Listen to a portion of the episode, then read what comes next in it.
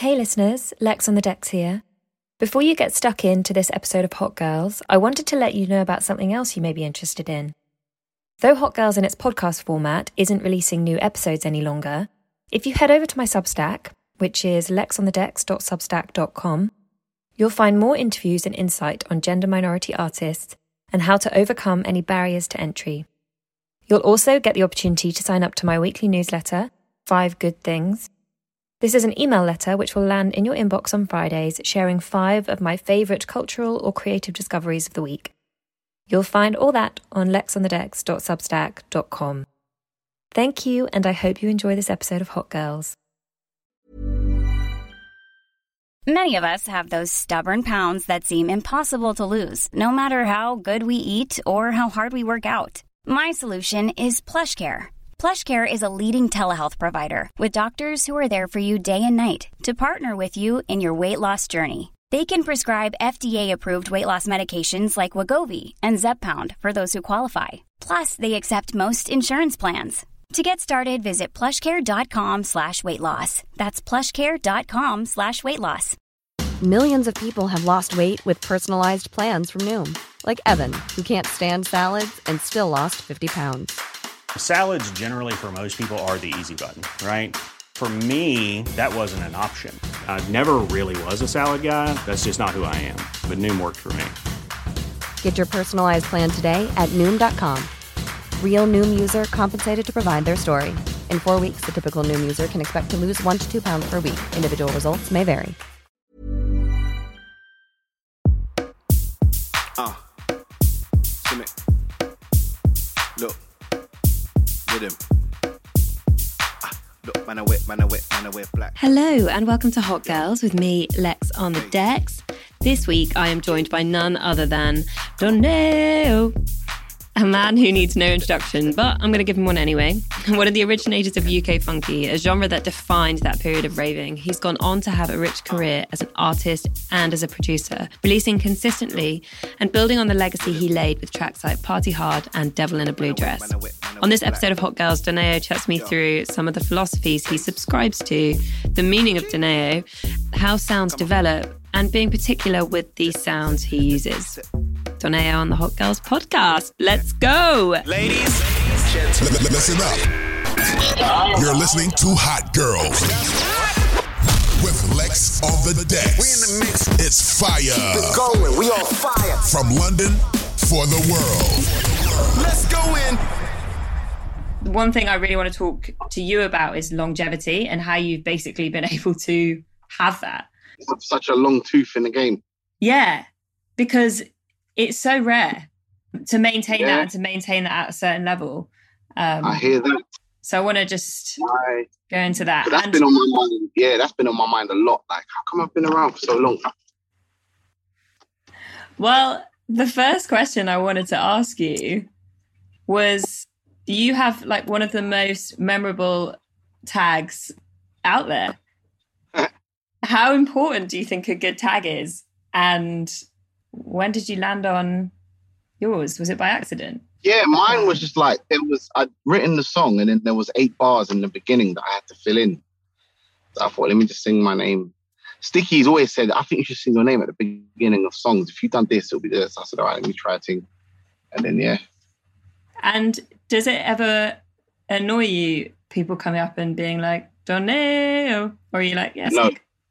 No, I'm, I made up my mind a long time ago that I decided to be an artist, and if, if that's how people want to resonate with me, that's fine. I'm cool with that. Do you know what I mean? Like it's like you got to accept some some things in life. You just got to accept. And my lifestyle, after a while, I had to say to myself, like, why are you annoyed? Like people are happy to see you. Like I get it. You you find it uncomfortable because of your temperament, but that's not their fault. That's your fault. Like. You know what I mean? So when people holler, it's like it's almost like I expect it now every day. So it's a part of my daily occurrence now. Yeah. Yeah. In those early days of your career, did you accept that role as an entertainer quite quickly? No, it wasn't until like after Funky. And then you were like, this is it. Yeah, because like when I was work, I was working a nine to five when I when I did when I the whole throughout majority of the funky period, and then I actually couldn't do the job and the music at the same time. Like I wasn't sleeping. I hmm. was just like always knackered. I had to call in sick to perform at certain festivals and that, and it just became too much. So I had to leave. And then when I left, I haven't had a job since. I think that transition is quite difficult because one of the things that I think is almost a secret of the early stages of the music industry is that a lot of people are working at the same time, particularly with DJs, because it's like kind of like a hidden life in some Yeah. ways.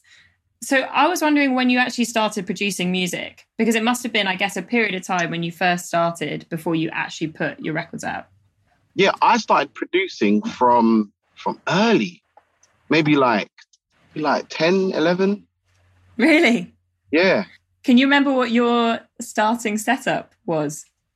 Well, it wasn't mine. I used to hang out with this guy called Cage, and he had he had an Amstrad, and it had this little beat kind of thing. We all used to go there and just make beats on this thing. And then when did you get your own stuff? When I was about 14, 15, my dad had saved up like two thousand pounds, and then he just said, "If you want a studio here, I don't know what this is going to do." And then I got a sampler, uh, a CS1X Yamaha keyboard, and a Atari for the computer. And that was it. Yeah. And with your early music, when you first started putting it out, how did you get people to listen to it at the start? Did you do the pirate radio thing? So I started in garage. So I was in I was on pirate radio and stuff like that. It wasn't until year 2000 or 1999 I released Bounce, which was a grime record. And the way I got people to hear that is because Sticky was big at the time. So I met him at a radio station. I kind of auditioned for him. He was on it. And then he kind of helped me promote Bounce. So he would take me to all his bookings, we'd perform it. Da, da, da. So like we worked the record. Then after grime, there was bassline for a bit, and then funky started coming. That was like the third wave. And so by that time, you already had those relationships or you already had kind of access to get your sound out there? Yeah, I kind of had the understanding of what to do. It's it's pretty simple. Like you just if you go raving a lot, just give your tune to your favorite DJs. Do you think that's still the case? Yeah, it's always going to be the case. Yeah. There's other tools, but doesn't mean the old tools aren't as good. So one of the things that I think is like an interesting almost contradiction of artists or the industry is that production for some people, so for some people that I've interviewed, their entry to music was a very sociable thing. Like all their friends were doing it, so they just kind of went down and were hanging out with people, and that's how they started. Whereas for other people, their friends weren't doing it, so they kind of had to take themselves out of that, and then it became almost like an isolating thing, but something that they needed to do. What would you say it was for you? So it's always been an insular thing. It's always been like a me doing it by myself. Because I remember being in the back of my dad's car thinking, I want to make this for the rest of my life. Mm. So I did that. Then I found people that liked making music as well. So it became somewhat of a social thing. But my initial introduction to music was like God just said, right, this is you. And I said, all right, cool. So I read online that Donae'O means gift from God. yes, it does. Did you pick that name because of that? So basically, I wanted a name like De Niro, but I'm not gonna like take another man's name and do something with it because that's not my legacy. That's his legacy, right? So I prayed to God and I was like, look, I want a name, and I also felt like it was a very beautiful name, De Niro, but it was very masculine too. Do you know what I mean? Mm. So I prayed to God. I was like, look, I want a name like De Niro. My brethren started a group called De Deneo. And I was like, oh, that's the name. But I'm not a thief. So I asked them if I can join the group. They let me join the group. And then when when the group ended and disbanded, I asked everyone if I can have the name. And they were like, yeah, you can have the name. And it's been there since. Did you ever worry about or have to think about how you navigated your name and your brand as a producer versus as an artist? in the earlier stages, yeah, it's more like you you're just trying to work out how to get out there. Now I'm more cautious of who I work with and But how to navigate? Nah, I I, I kind of know where where I where I sit, where I land with everything. I said to you kind of at the start, of the conversation that the longevity of your of your career I find really interesting, and mm-hmm. but a lot of the artists you've worked with, I would say like fall into that bracket as well, like Giggs, mm-hmm. gets. They're people who've been around for a long time. Do you mm. think that's a coincidence, or that you maybe gravitate towards people that have a certain approach to their craft? I definitely gravitate to people that have a certain approach to their craft. Not all the time, but the ones that people I really enjoy working with are the ones that are kind of like they're tedious and they go back and forth and they they they don't just stop at oh, I've written it, it's done. They'll go back to the song, try and make it better. Like there, there's a craft to what those people that you mentioned do.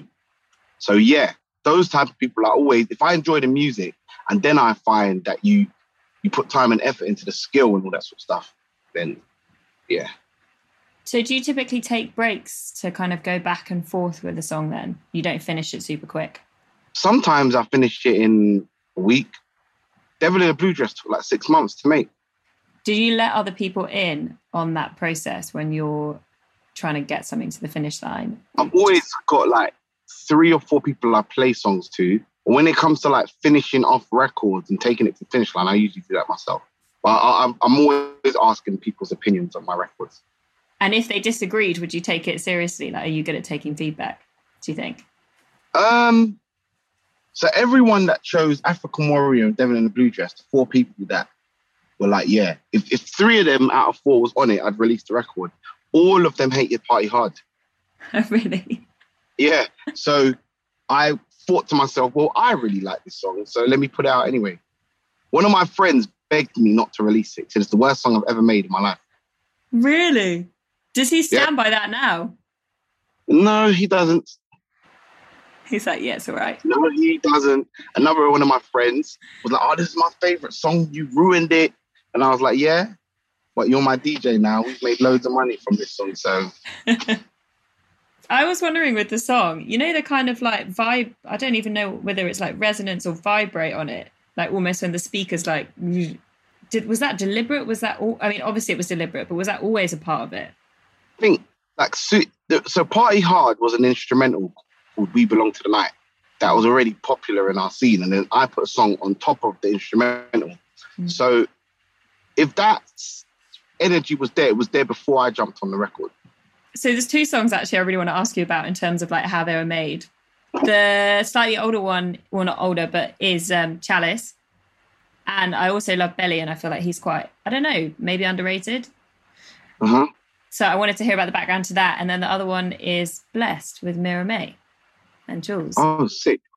Okay, so I made Lingo for Giggs and Calvin Harris followed me. I was a bit I was a bit like, right, Calvin Harris is following me, okay.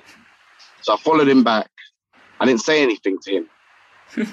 and I thought, just say thanks for following. Like, what's what's the problem? So I got over my my, my little it wasn't an ego. It's more like you know, you you kind of if someone who's powerful or of importance follows you, you kind of sometimes you want to watch how you deal with them, kind of thing. It's, it's like they they they obviously want to do something with you, and you don't want to like piss them off or anything like that. So I just messaged him and was like, um, "Thanks for following me," and he was just like, "Lingo is tune of the year for me," and I was like, "Oh wow, okay, wicked." And then I was happening to go to LA a couple weeks afterwards, and he was like, "Come studio," and we just had a whale of a time making that record. We made two records actually. We made Chalice and a, and another record. Hiring for your small business? If you're not looking for professionals on LinkedIn, you're looking in the wrong place. That's like looking for your car keys in a fish tank. LinkedIn helps you hire professionals you can't find anywhere else, even those who aren't actively searching for a new job but might be open to the perfect role. In a given month, over 70% of LinkedIn users don't even visit other leading job sites. So start looking in the right place. With LinkedIn, you can hire professionals like a professional. Post your free job on linkedin.com slash people today. Millions of people have lost weight with personalized plans from Noom. Like Evan, who can't stand salads and still lost 50 pounds. Salads, generally, for most people, are the easy button, right?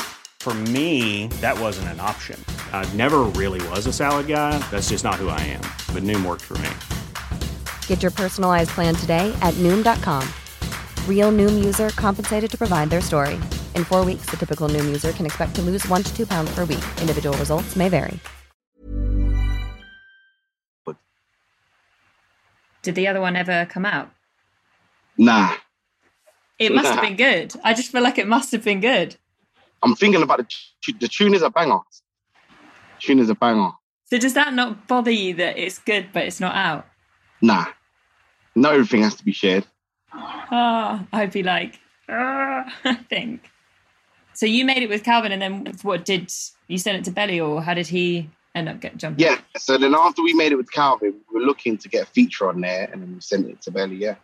And then Blessed. What was the process of creating that?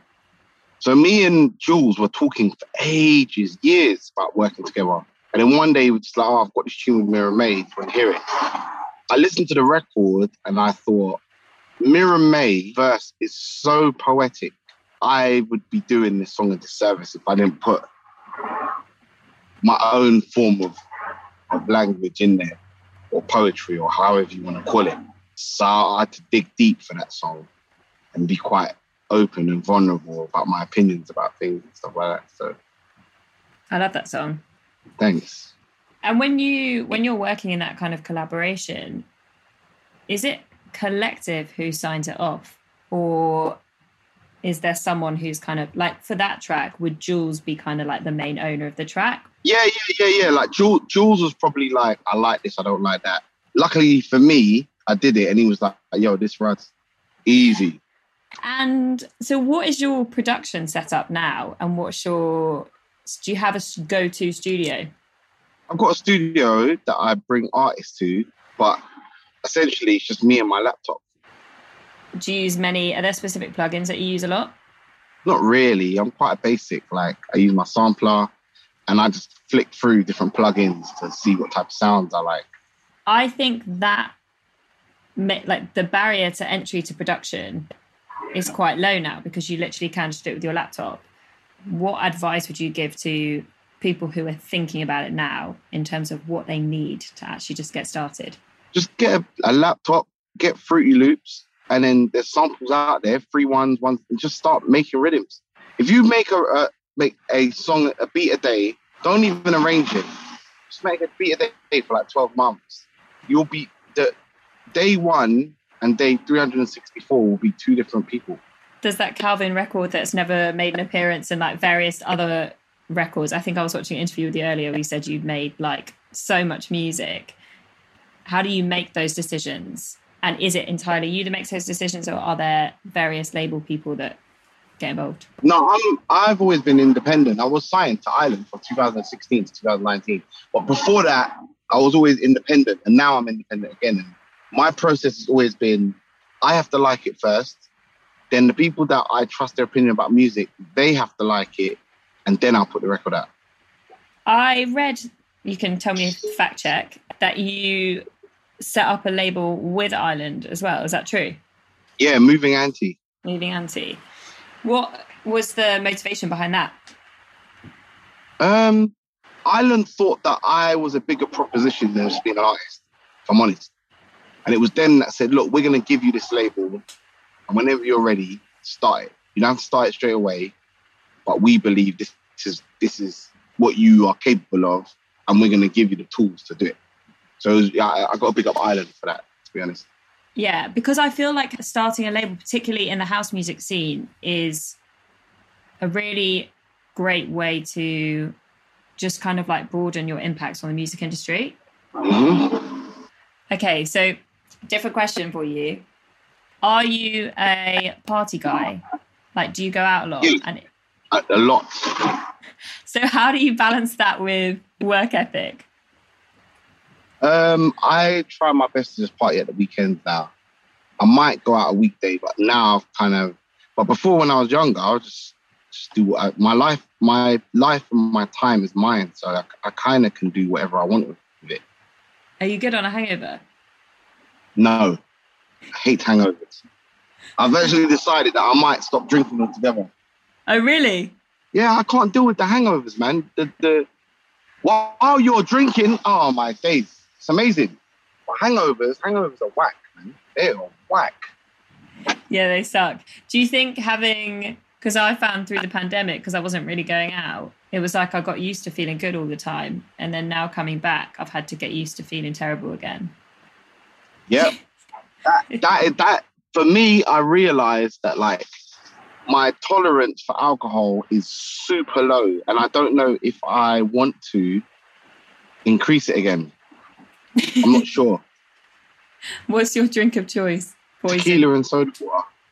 Soda water's good. I don't find tequila so bad. That doesn't hit me as hard as others. Yeah, tequila and soda water is but it's not nice. It's, but there's no calories in it, so Yeah, gets the job done. got to watch the waistline. You mentioned obviously working in LA. How how have you made decisions about like which markets to pursue and where to base yourself? It's all trial and error, really. I feel like you, you kind of just got to work out. Like, say for instance, like my come up was in East London on a radio station called Magic FM because I couldn't get on the radio stations in my end. So I had to step out. So sometimes it's a necessity thing. Sometimes it's a ah the end. Like when Bassline was doing well, I should have moved up north and capitalized on all that. So it's like yeah, Do you set goals in general, or do you just go with the flow? every year I set goals, but they're loose. But I set goals. Do you write them down? Yes, Do you believe in like the power of the pen? of course. I believe in manifestations heavily. What is the best advice you can share about navigating the music industry? I I I went away from this idea and I've come back to it. I honestly believe everyone first make sure that you've got a job because when you don't have money, a lot of your decisions are based on how to get money. So the type of songs you make and how the song sounds will be based on a monetary value rather than well, I like it and actually people are paying for my taste. So I would say get a job. Don't be like too big to get a job. Get a job. Has it felt from the outside? It's felt like your career has been just like super consistent. Has it felt like that for you, or have you felt like you've had times where you've been like the man and times where you've things have been quieter? For me, it goes up and down. I think like I have big moments and then it goes quiet, and then I have another big moment, and it goes quiet. It, my my career's like this. But no, I would say it like this. Are you good at managing that? Now I am, yeah. Now I am. I, I know my place in the world. I know how people react to me. It's like I'm always gonna have a record that people like at some point in my career. Have you ever thought about leaving the music industry and doing something else? Uh, in the end of Funky, I kind of felt like leaving, and then but I was just having a hissy fit, really. It's weird how that how genres move like that. Do you think it's almost like media and the way that people have to brand things that defines that, or what do you think defines the popularity of a of a genre's moment? I guess. The people, I find that this generation, right? So let's say post Funky, the generation that that created created a new relationship between the listener and the music. Because before, when there was like hardcore and garage and jungle, bassline, even funky, those sounds came for three years. They were massive for three years, then they died, and a new sound came. Whereas now, all of the new sounds that have been kept, have been created, are still around now, six years after the fact, and they just go up and down. So one year drill's on top, the year after that Afro waves on top, the year after that hip hop's on top. But each scene doesn't die; it just it just rebuilds itself. And then I find this new generation are now rehatching garage records and funky house records and I'm piano records and stuff like that. So I think it's the people that dictate the journey of a sound. You've got your live show in November. How do you work out your structure of that show? I want the show to be like a concert with elements of, of a club because everyone's there to see me, right? It's not like a club where the lights are low and like mm. some some people know you, but the majority of the club doesn't know you, but some of them might know your songs. You know? So with the concert, I want to make it more of a live show, and then at some point during the concert, I want to have a club element. And is that your like happiest place, would you say, on stage? Or do you prefer being in the studio? I like both. I like both. Good energy for both. I was thinking when I was watching just previous interviews and stuff you've done before this that you you seem like you're kind of both the introvert and the extrovert. Like you're very comfortable in both spaces. Yeah, I'm an ambivert. That's what you call Is, it. is that what you call it? Do you think that's you've always been that way? Because I think some No, people I've become more introverted as they get older.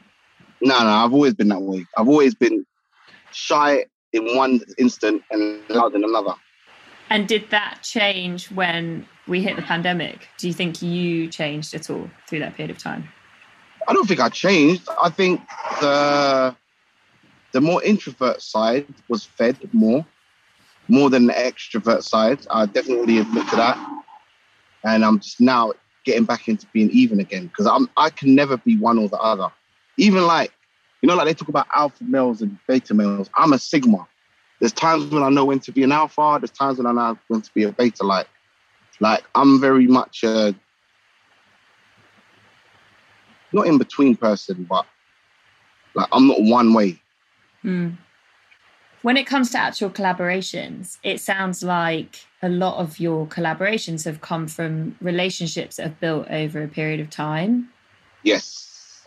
How have you maintained patience in those, or have you sometimes been like hustling someone like we need to get in the studio because we're going to make something good? Sometimes I'm I'm on them. Some people, I'm like, why do you call me all the time, man? Let's get in the studio. Like, you want to talk to me more than you want to make music with me, kind of vibes. But other times, it's like you just got to wait for the moment. And as I've gotten older, I've realized that like waiting for the moment is better. Waiting for the right, doing something and making sure that you're aware, because there's always a right time to release something, put something out, or make music with someone. It might be that I'd speak to an artist for 10 years. Like I was speaking to Giggs for years, never made a music before. And then landlord, he was like, Oh, do you know what? I like one of your songs because you made me a song like that. And I was like, Oh, Yeah, no problem. Got loads. and then and then the record blew up. So, like for me, I try not to rush anything. I, if it's gonna happen, it will happen, despite your like or dislike for the person. Do you think musical chemistry and personal chemistry are related? Yeah, they are related. They don't they don't live in the same house, but they are related. You don't need one for the other to work. But if you've got one of those, then cool. So I have a very technical, well, it's not a very technical question, but a bit more of a technical question for you. Your tracks are quite percussive. How many drum layers are typically in there? My tracks are quite percussive, you say? I said percussive, as in Yeah, not um, not loads, you know. I pick my sounds really well. I don't like loads of sounds. I just like the sounds to sound a certain way. I like my percussion to sound a certain way. That's what I really think about. But no more than four, or five tracks, maybe. You just spend a lot of time making sure you've got the exact right one. Yeah, like Lingo is just two tracks, a kick and a snare. Really? Yeah, I read a quote from you earlier. I'm going to read it back to you. right. you talk about how sort of sometimes how the industry works and um, how people work and how the kind of powers that be can sometimes look at someone and rather than helping them flourish can basically notice them wait till they flourish and then kind of step in Right. how have you surrounded yourself with the right people I'm only now just starting to surround myself with the right people. I was so used to being independent, I didn't realize a lot of the people that I was working with weren't as skilled at what they do as I am at what I do. Mm. So now I'm starting to learn to hire people that are actually they were good at their job previously before I started working with them. I've never had writer's block. Like the last 18 months, I didn't want to make music. But when I had to, I made She Belongs to the Night. If I- Like I can switch it on like that.